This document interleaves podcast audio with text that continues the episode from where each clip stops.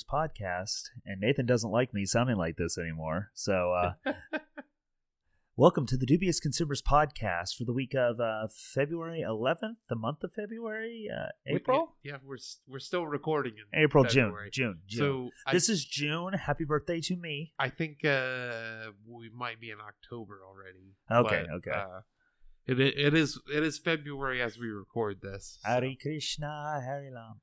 Okay. Uh, uh, so uh, how, how, how's February treating you so far, Justin?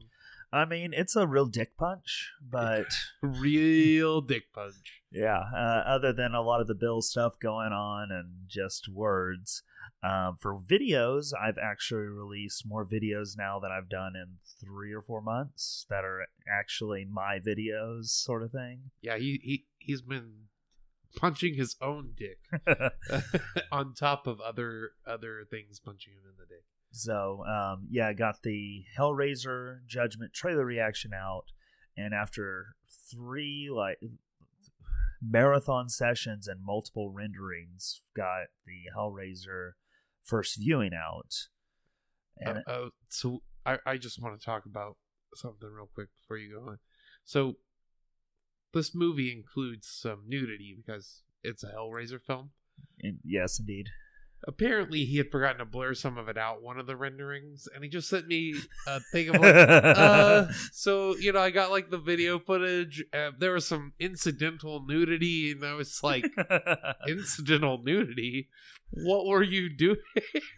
What makes it even better is that I then fell asleep after I sent him this. yeah, And so, like, two hours had passed, and I, I finally said, I'm like, oh, it's a joke. I just forgot to render out the new or, you know, blur out the. He's like, oh, I was worried we were going to have a problem. yeah. He's like, you know, I just watched it at a full gimp mask with a ball gag. Uh, Uh, it you know, uh, assless chaps, you know, that all that whole thing. That's not going to be a problem, is it? yeah. I, I kept making. I, I was like, I don't know if that. Uh, I think it's gonna get you not monetized real quick. You know, I'm not too worried about it, considering we're just going to be demonetized on the 20th anyway. So, yeah, I'm not real excited about that. But, Uh, hey, yeah. but you, I saw that there were six new followers or subscribers. we finally pu- pushed over the edge of 600. It was like I was losing two subscribers and gaining subscribers all at the same time, and Yeah. pissing people off and getting people to add me. So, and then I pissed people off with the yeah, release of the first episode. Yeah, it's not not a big deal. It's one of those. It, it happens with every video. Just people kind of go, "Oh, I'm not really not interested in this." It's one of those things you probably don't really notice once you get into the hundreds of thousands as much. Oh yeah, I mean, it doesn't affect your numbers nearly as much. And then all you have to do is have a really big scandal, and then go on an apology tour. So And get millions of followers in weeks. You know, yeah, yeah, that thing. Call people out, do that whole thing. But you the YouTube drama, I do believe, is what they call that, right? yes, sir. I am uh, so far away from the YouTube drama; it's ridiculous. Now the only reason I know any of it is because of Philly D. Uh, I, I, I, I think if I do watch Philly D, that's probably the only way I know some of it. Yeah, he's got he's a lot better these days about actually like, you know, reporting real news and then a little bit, uh, you know, a sidestep of the drama, just like, hey, this is this is kind of what's going on now. Where a lot of people are really angry about this, so I have to talk about it. Yeah, this is this is by far the most requested story of the day. Logan Paul is back in the news. Woo! Who cares? This, well, this latest one is because uh, YouTube apparently sent a thing out to all of his followers saying Logan Paul is back, but it just wasn't to only his followers. It was to I guess anybody who had tagged Logan Paul or watched anything with a Logan Paul tag ever. And so it sent it out. that just feels like a face palm. yeah, it sent it out to everybody. Hey, Logan Paul's back. Like, uh, guys, I'm having enough trouble, to, you know, keeping away from Logan Paul as it is, and yet you send out a mass message to everybody on your service to watch this guy. Yeah. And they kind of said, "Oh, whoops, sorry, it was just supposed to go to Lo- Logan Paul followers. We fixed it." Like, oh god. But hey, you know, if YouTube would just say, "Hey, follow us," woo. Woo. so, uh, Nathan, uh, what have you been working on this week? uh, so I've continued to work on my top ten video.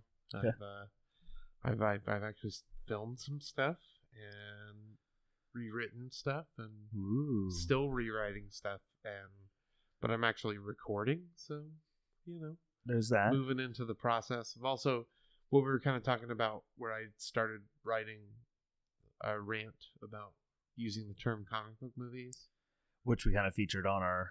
last podcast. Right. Uh, I have uh, been expanding and rewriting that to also probably turn that into a video. Um, so there might be two videos by the end of February. Who knows? Right. Yeah. It's, uh, it's more content than I've ever produced. Well, hey, as long as you got bitten by the bug. ooh, the bug.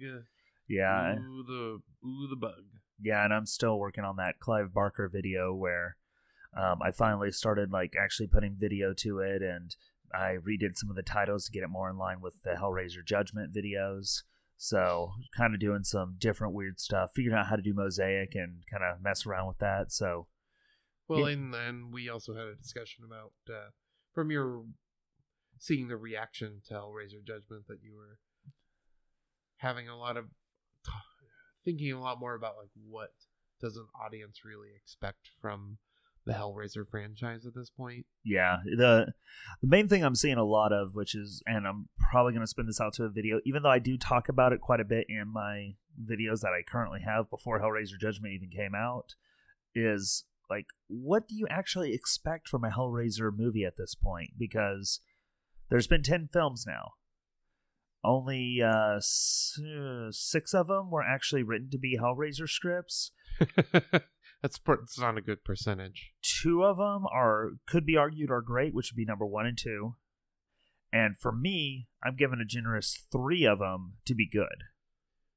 I uh, since I have only seen the first two all the way through, I and those are the ones that are usually considered the ones that are good.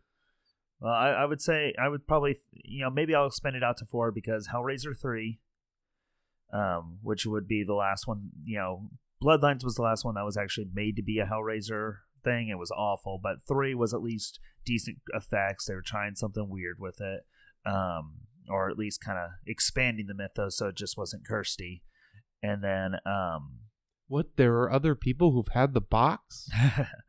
and so then going to, I would say personally, I really like Inferno and Hellseeker, which are the two Silent Hill esque where people are trapped. They're in hell the whole time. Um, They're in hell the whole time. And then you have Judgment, which slight spoiler, but it's for once they weren't in hell the whole time. Hey, I don't know if that's really a spoiler as much as uh, you're like, thank fucking God, it's about fucking time. Yeah, I mean, as much as I like seeing what the hell personal hells are for each person, hey, at least you couldn't call that just straight out. Yeah. But anyway, um, I've just seen a lot of people who are either thought it was interesting, really enjoyed the writing, da da da da da da da, but were disappointed in the ending. To people who just straight out hated it and was disappointed with it, and that's those are the people that I'm just like, okay, cool. What do you expect from Hellraiser at this point? Because they haven't been good since the second one. Yeah. Well, and that was the other thing is like, what do you do now that you're 10 films in? Unless you just throw away all the bad ones and maybe even one or two of the mildly good ones. And then just uh, totally focus on the Cenobites instead of the human characters somehow. I think that that's the only way you're going to satisfy a lot of people. Right, but then you also run into the thing that the Cenobites have always been more of a Deus Ex Machina that interrupts a normal story. Like, even the first Hellraiser, they did not expect the Cenobites or Pinhead to be. They were complementary characters. They were the weird supernatural force that interrupts the admittedly supernatural family drama. Well, and it's more about the box, and it's more about what the box does to the, yeah, the, the- different, like specifically Frank. Like, who does Frank become because he's been inside? Right. Whereas you have the the second movie is more about all the iterations of the boxes and expanding the universe and showing us Leviathan and showing us hell. Which I would say like I like the first movie a lot, especially because man, those effects still look good. Oh yeah. But uh, that last act of the, the third act of two is definitely some of my favorite stuff because it just it's so surreal and yet so terrifying in just like what it is and what are your what you're getting out of it. Well, one of the the favorite little things that I one of my buddies brought up to me is that Leviathan, the sound he's making is just constantly pulsing out the word God in Morse code. That's a good one. So That's a good one. that's a that's a lo- like hey cool wait cool you just have this giant behemoth in the middle of this um labyrinth just yelling at you that it's god like It- for you all for, For all, all eternity. eternity. that actually sounds like God. yeah yeah That that sounds like what God would do totally. yeah It's totally a God thing.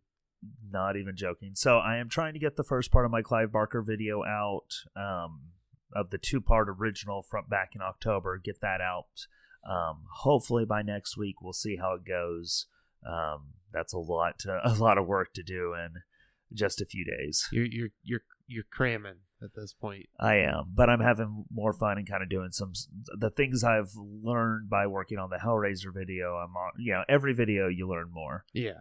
So uh, Nathan, what's uh what's a recommendation? What have you what would you recommend this week? Um uh I'm actually going to recommend a book. I haven't done this in a while. Uh I read Jon Ronson's The Men That Stare at Goats. uh, I've become a over the last I would say two or three years I've become much more and more and more of a fan of Jon Ronson's. I I uh and I read the psychopath test and I read the little uh short uh thing he did on uh Trump and Alex Jones and like because John Ronson had done back when Alex Jones was just a small little tiny uh basically non-celebrity but just like a little radio host guy they he was a part of that famous uh going to the the owl the Moloch god thing and the all the rich people burning the in the hoods burning the uh effigy or whatever it was that you know really fueled a lot of Alex Jones's early conspiracy theories and Yay! but uh before Alex Jones became the crazy person that he is today, um, this was back in the nineties. But uh, the Men Who Stare at Goats is from two thousand four.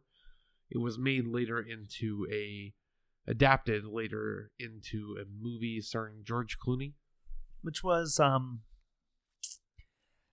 interesting if misguided. I I haven't I really don't remember anything about the movie other than the terrible mustache that George Clooney had in that. movie. Right, right. Uh, And I love the trailer for it because it's just so stupid. But the thing that's interesting is reading the book. It is absolutely fascinating. Oh, really? Oh God, it's. I mean, that's the other thing. Is like this is not just a straightforward narrative. The most the most interesting fact is that like he covers many decades and especially goes into just like how the after effects of this whole concept that Jim Channon, this guy who after Vietnam survives Vietnam, comes back, goes into like what we would call like the self help slash kind of meditation cult movement of the 80s and 90s or Right. late 70s and 80s. Uh, Jon Ronson refers to as the human potential movement over and over again. Ooh. but um, it's one of those things where like this guy comes back from goes to all of these gurus, all of these cult leaders, all of these pseudo psychics, all of these things, and he comes up with this text called uh, that is the First Earth Battalion. Okay. This whole concept of instead of approaching everything with war and violence, but to go with love and to go with using a power of the mind and trying to walk through walls and levitate things and by expanding our minds and doing things with love we can grow well apparently initially the generals after everything that happened in vietnam were like fuck it we'll give anything a try at this point because that was such a fucking disaster Right, right, yeah. uh well and this all ties into like deeper con- into the beginnings of some of the conspiracy theories stuff from the 90s and stuff well, they're making our frogs, the frogs gay. oh yeah it doesn't get to that because the book's from 2004 so that's well before alex jones's frogs are gay uh but uh one of the most interesting parts of it is how it ends up a guy who was a part of these uh of the one of the psychic units after he leaves he basically exposes the whole thing Okay.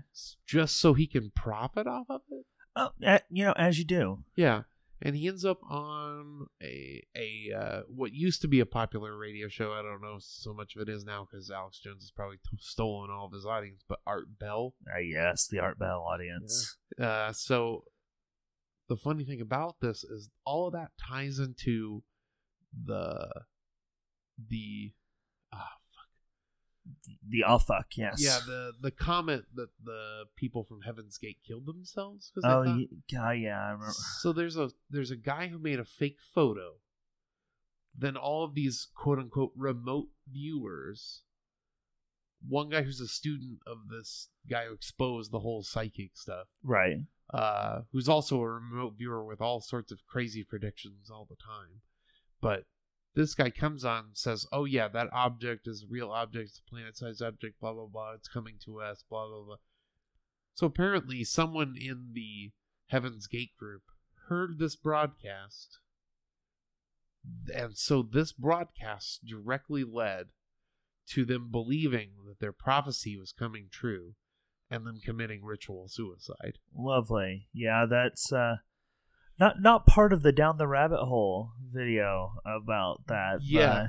yeah cause, but uh there's there's even but it also because it was it was came out in 2004 it ends up tying into the beginnings of the war on terror and abu ghraib and right. stuff Right. like that and like it's so fascinating to see like the connections between torture and playing barney for you know on repeat as a form of almost loving torture you know trying to extract information or uh still and the fact that like to this day there are still psychic units in the military and all of this stuff.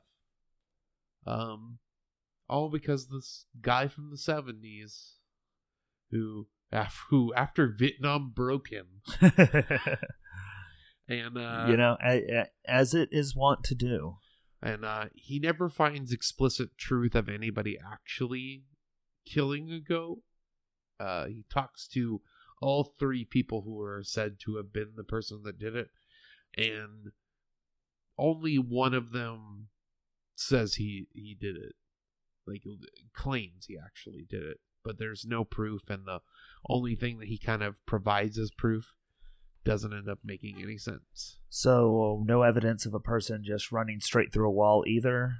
no like at the there- end of the film. No, uh, there's a specifically a general named Stubblebine who, A great name, by the way. yeah, it's just fantastic.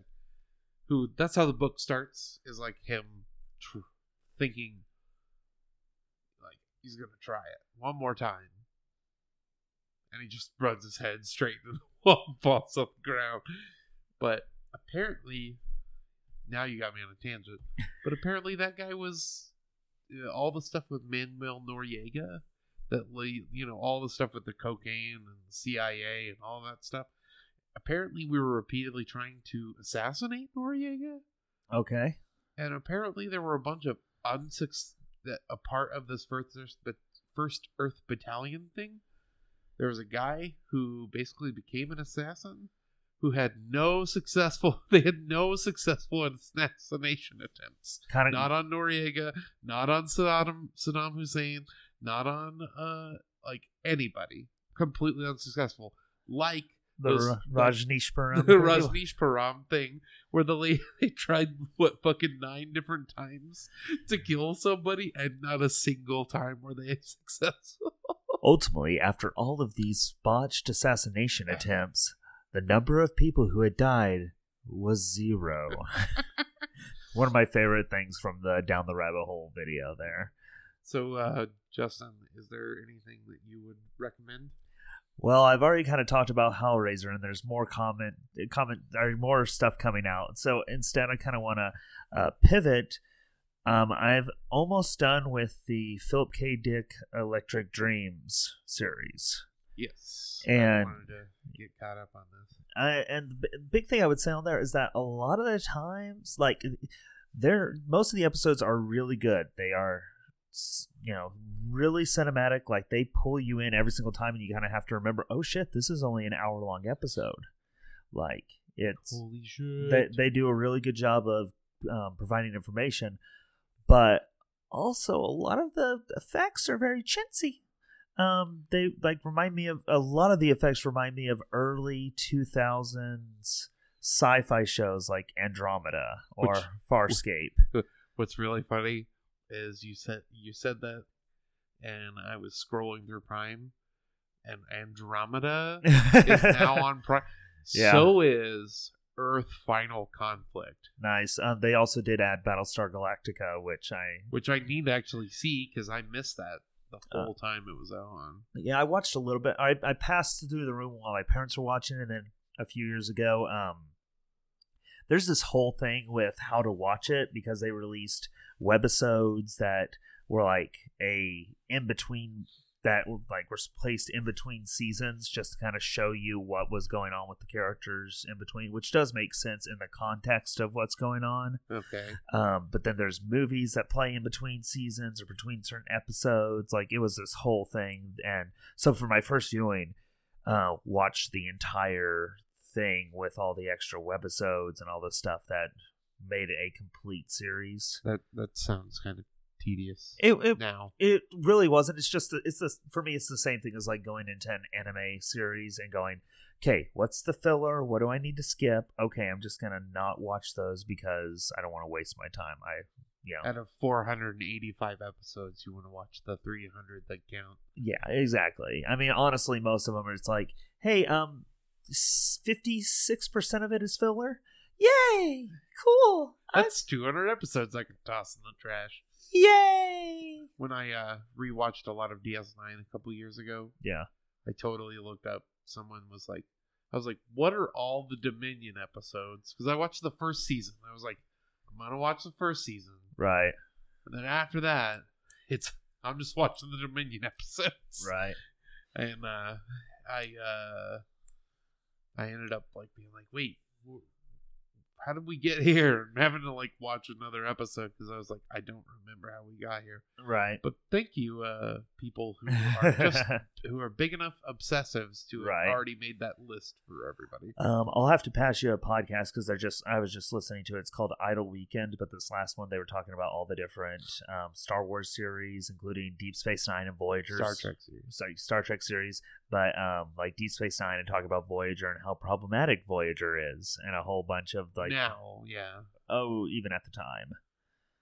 Uh, I'll have you listen to the episode. Um, like um, Chakotay being a kind of amalgamation of all the Native American, and the one of the early episodes is literally Janeway going up to seek him for spiritual advice or for advice, and he starts talking about his culture, and she her it if not literally the equivalent of your culture is so fascinating, is so colorful. Tell me more about your colorful uh, culture and then starts using him as a spirit guide.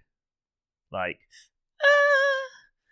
ah! um, it, it, other than the clear like well, there, casting but- but- but who's they're- Native they're- and- it's also, but it's also that it's written to have every character be the most tone deaf person.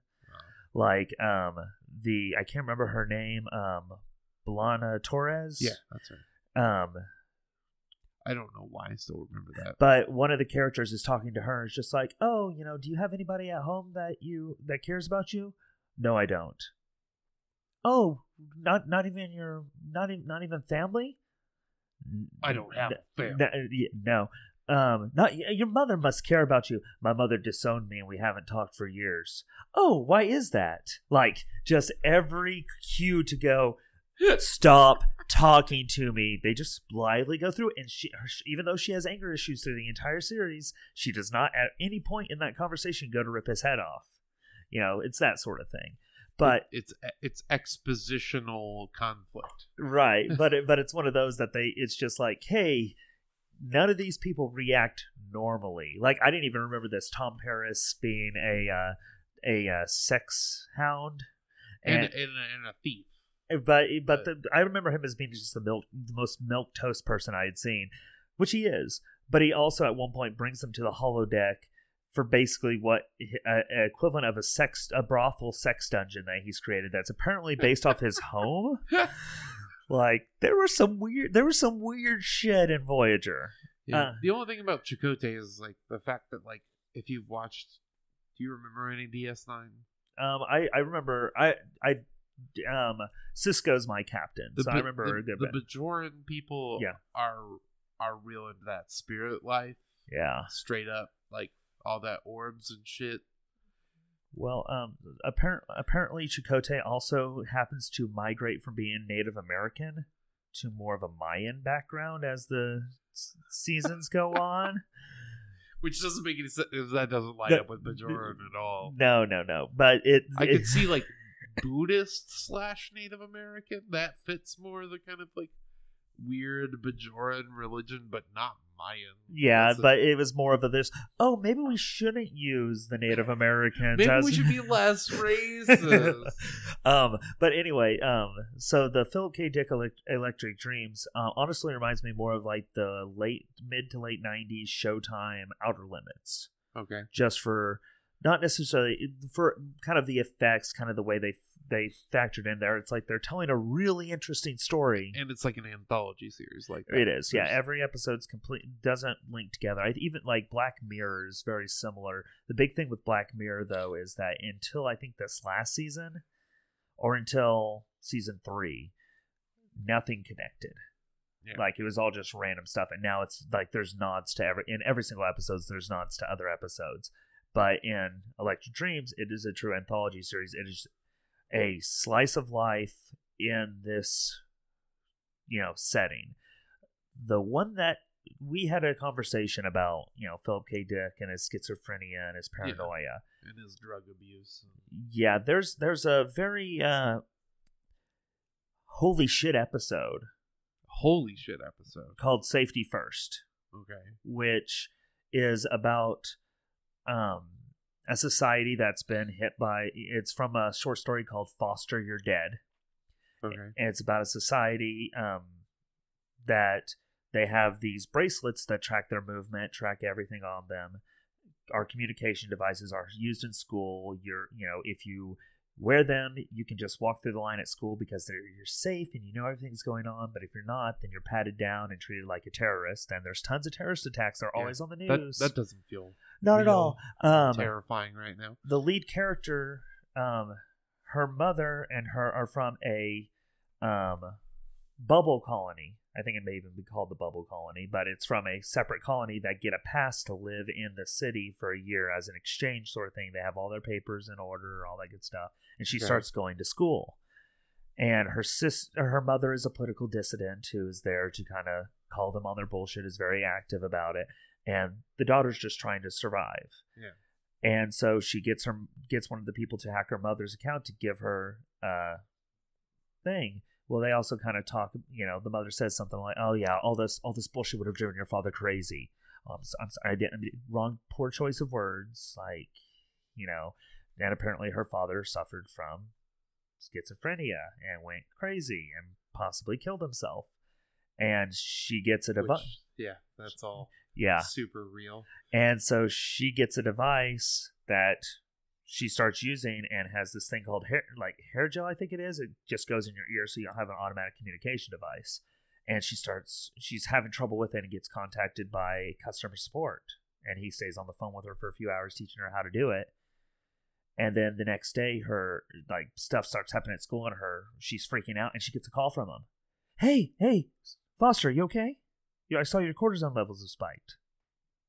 And starts talking to her and then starts talking about how this guy that was giving her trouble, he had looked up on it and locked on him, and him and kids from 13 other schools are all turning off their bracelets at the exact time for 45 minutes at a time. You have to follow him. Oh shit! And there's something going on. Like I'm looking into this, and you, wow, this you is just you just got to make sure. And then she's sitting on the stairs waiting for him, and she's talking to the the person on there, and then somebody walks past and hey, can I help you? Well, I, I was just talking to export. Well, I only heard you holy shit. And then like having her change targets and at one point she doesn't have the bracelet on but it's still like the voice comes over the intercom and tells her to get out into the sunlight. And her going and ends up talking to ants at tr- ants on trees and she's Oh, just and Jesus. she's just like she's fully realizing she's probably going crazy like her dad and is not listening to this person who's saying that she needs to set up a fake terrorist bombing to pull out the real people who are terrorists wow. but it's going i'm fucking talking to ants and then the voice starts screaming at her to get her shit together because like i told you they they have micro antennae that i'm able to bounce off and allow you to hear my signal without you having this this makes fucking sense foster like holy shit like so this the story is very much describing what it's like to be a mm-hmm. paranoid schizophrenic. Yeah the the the only and because even the whole the whole setup yeah. is exactly what someone who suffered from paranoid schizophrenia would think was happening. Right, like like the girl, like one girl's being super nice to her and gives her a drink of water, and she starts drinking the water, and then the guy yells in her ear to spit it out because she's possibly been poisoned and that she has to go to the bathroom right now and expel it, and you know stuff like Yeah. that.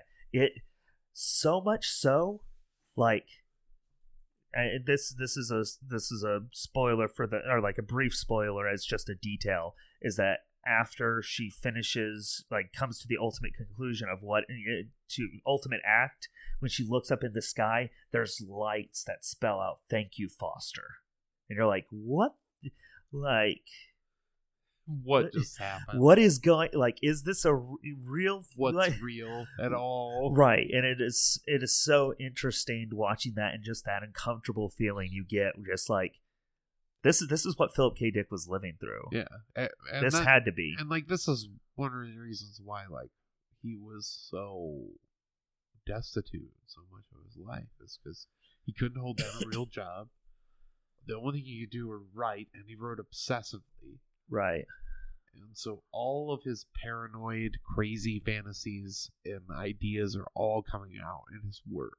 and and that's it's so much a recurring theme. The very next episode, which I actually had watch like watch over multiple occasions, not because it was bad, because but because it felt so familiar after Safety First, Yeah. was one where Making sure that you're like, am I? Did, Well- did I already watch this or? Uh, well, no, it's. It, I mean, it's it's different enough. It's like Greg Kinnear, and it's about a ten year old boy who's obsessed with baseball with his father. But you see, his father goes out at night, and these lights start coming down from the sky. And the next day, the son sees his father being taken over by um, an alien, and then his Oh. father comes in and starts acting very differently, and you know he knows that his father's not his father. Like once again, very much playing on the paranoia. Like Yeah. there are several episodes that are very clear analogs to like there's one that is just a modern update of Double Indemnity. Like, yeah. And even at one point, she says, "Oh yeah," um, telling the person, "Hey, yeah, you need to sign that uh, double indemnity clause." Or you know like that sort of thing. And i'm like yeah i could tell i could tell that was the femme fatale. I could tell what was going on Well, here. and that was the other thing that's in a lot of his work is just that influence of cinema right and is there, yeah. Which because even in Valis as a whole, like they go to a a movie, and then he describes the movie in pretty vivid detail in one chapter. The thing is, is like the chapter is like this guy's had the person that made this movie has had the same visions I've had. interesting And so that's how they end up connecting with this other group of people that brings them to the kind of denouement of Right. the whole story of like what is real, what isn't real. Oh shit. Someone else has had these exact communications with the supposed beam of light, the Valis, Right. communicating to him. Like, well, and, and like think about the fact that in uh, Scanner Darkly, you have this whole idea of like the character in that completely loses his identity, Uh, yeah, and that's not yeah, just not just the person he was, but everything, right. his memories, who he is, all that stuff. And it's even more fucked up when you know that like this is a guy who had a family and who whose daughter is now in charge of his multi-million dollar estate because all of these Hollywood people just want to keep making stuff out of his work Right. when he's literally struggled to eat and feed his children and his wife left him because of it. I mean like Right. and he died never seeing any of the success. Yeah. Well, I mean that's that seems to be the uh, hallmark of some of the most um, influential creators now. Like for one, H.P. Lovecraft is another one like that. Yeah. Is yeah, completely destitute. The only uh, circle he had were other writers who enjoyed what he had and helped spread spread the mythos and created illusions in their work to his stuff. And, and functionally it was all the bad versions of his work Right.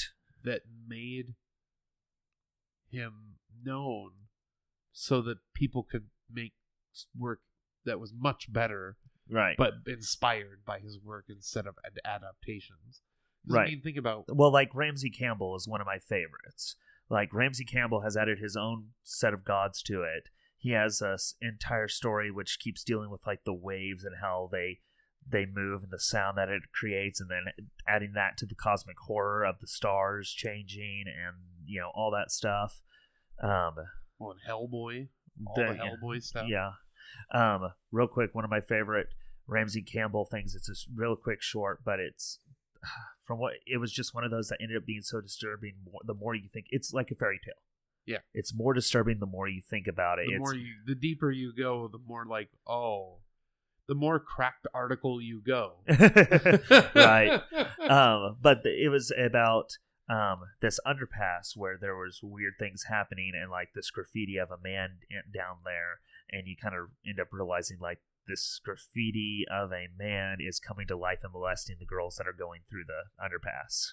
That's fucked up. Yeah, yeah, That, that's just straight fucked up. it is, and it was just like, oh, like, and it's it's detailing how you know it's not talking about that specifically, but it's talking about how the girls are affected after meeting the man and that are in underneath the underpass, Yeah. and it's just like, holy fuck, like this just gets darker the more you think about it. Yeah. Um, but overall, with the Electric Dreams, um, other than s- sometimes the effects are great, sometimes they are bad. Um, there's some weird contrivances with the technology.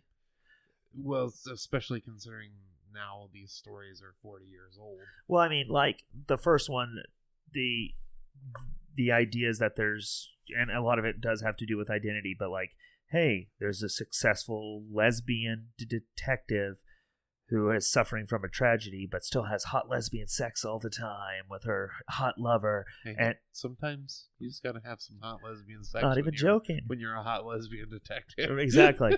Um, but she get she's problematic. but she is given a um a alternate life memory, very Total Recall esque, and um where she becomes a African American head of a corporation that is building this technology, who is having who's dealing with mobsters, who's you know, has a lot of negative stuff going on in their life, and they go. She flip flops.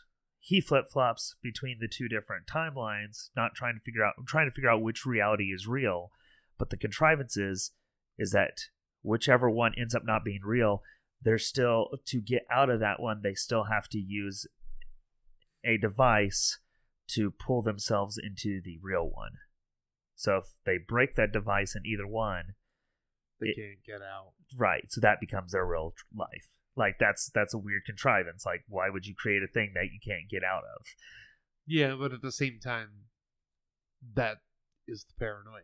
Right. And so What if Uh, you can't escape? right. And that there's there's several that like the one with the dad who becomes it's very much invasion of the body snatchers. Yeah. There's very much a moment where you sit and go, "Oh, those are the pod people." Okay, cool. Like that's exactly well, and, and that, that's the other thing I wouldn't say is like Philip K. Dick, for as influential as he was, he was still playing the tropes. Oh yeah, and and I'm I'm not I'm not negating it at all. I'm No, just no, no, saying no. that I'm just saying like I, don't don't expect him to don't expect these TV sh- this TV show to reinvent the wheel in Oh, the same way that like those first couple episodes of Black Mirror, you're like, fuck, I've never seen sci-fi like this.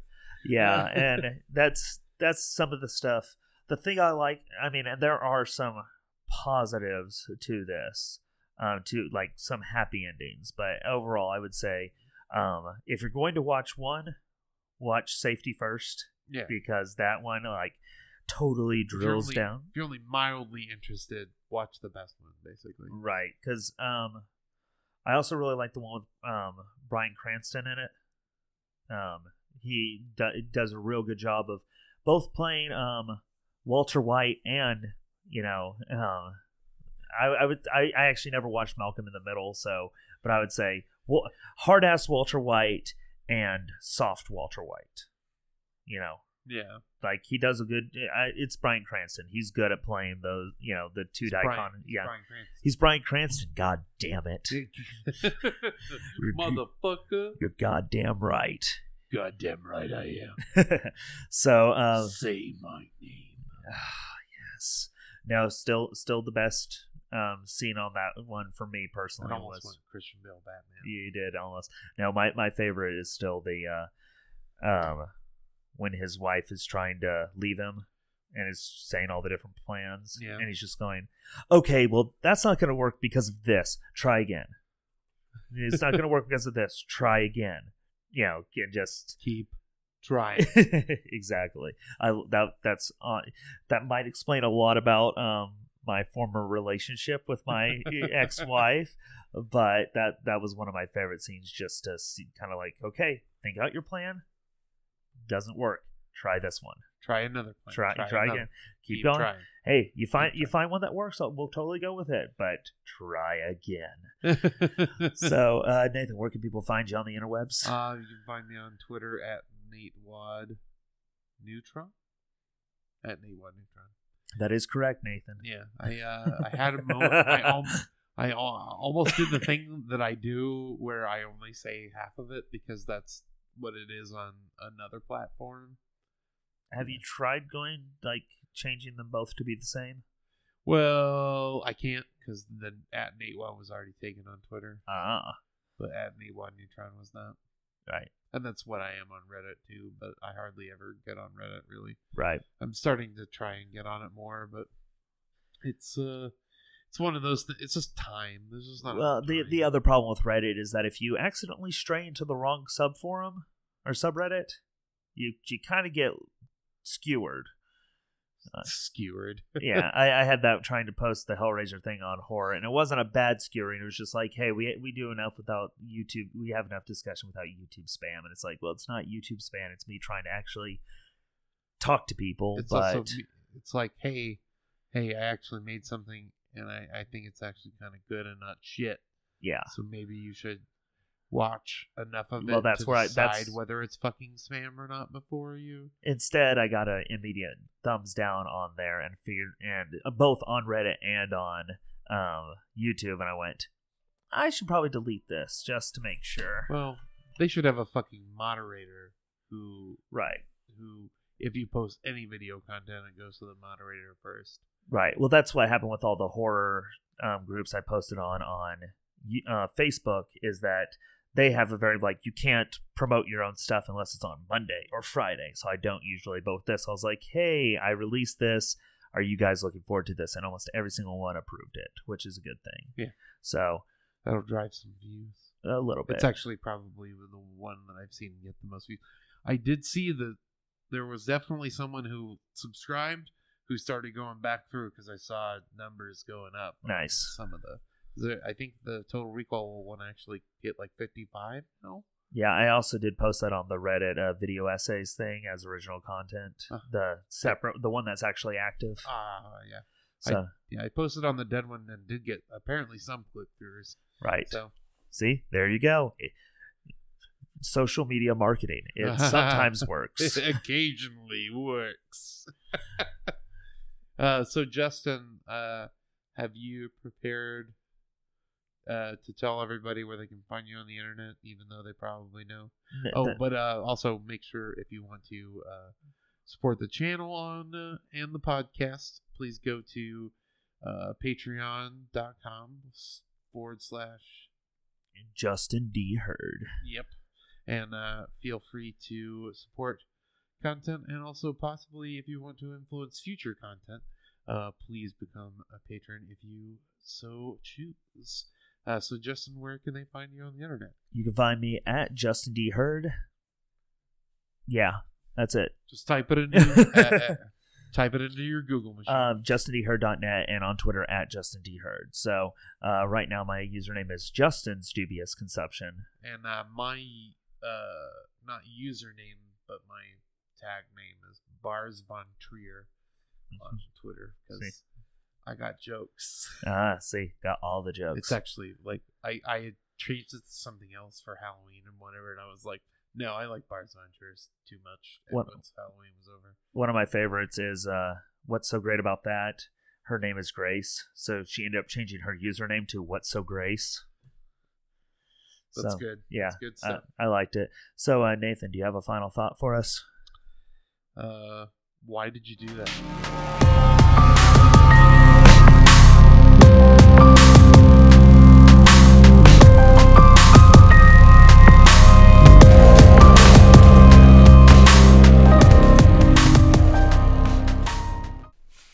And we're back.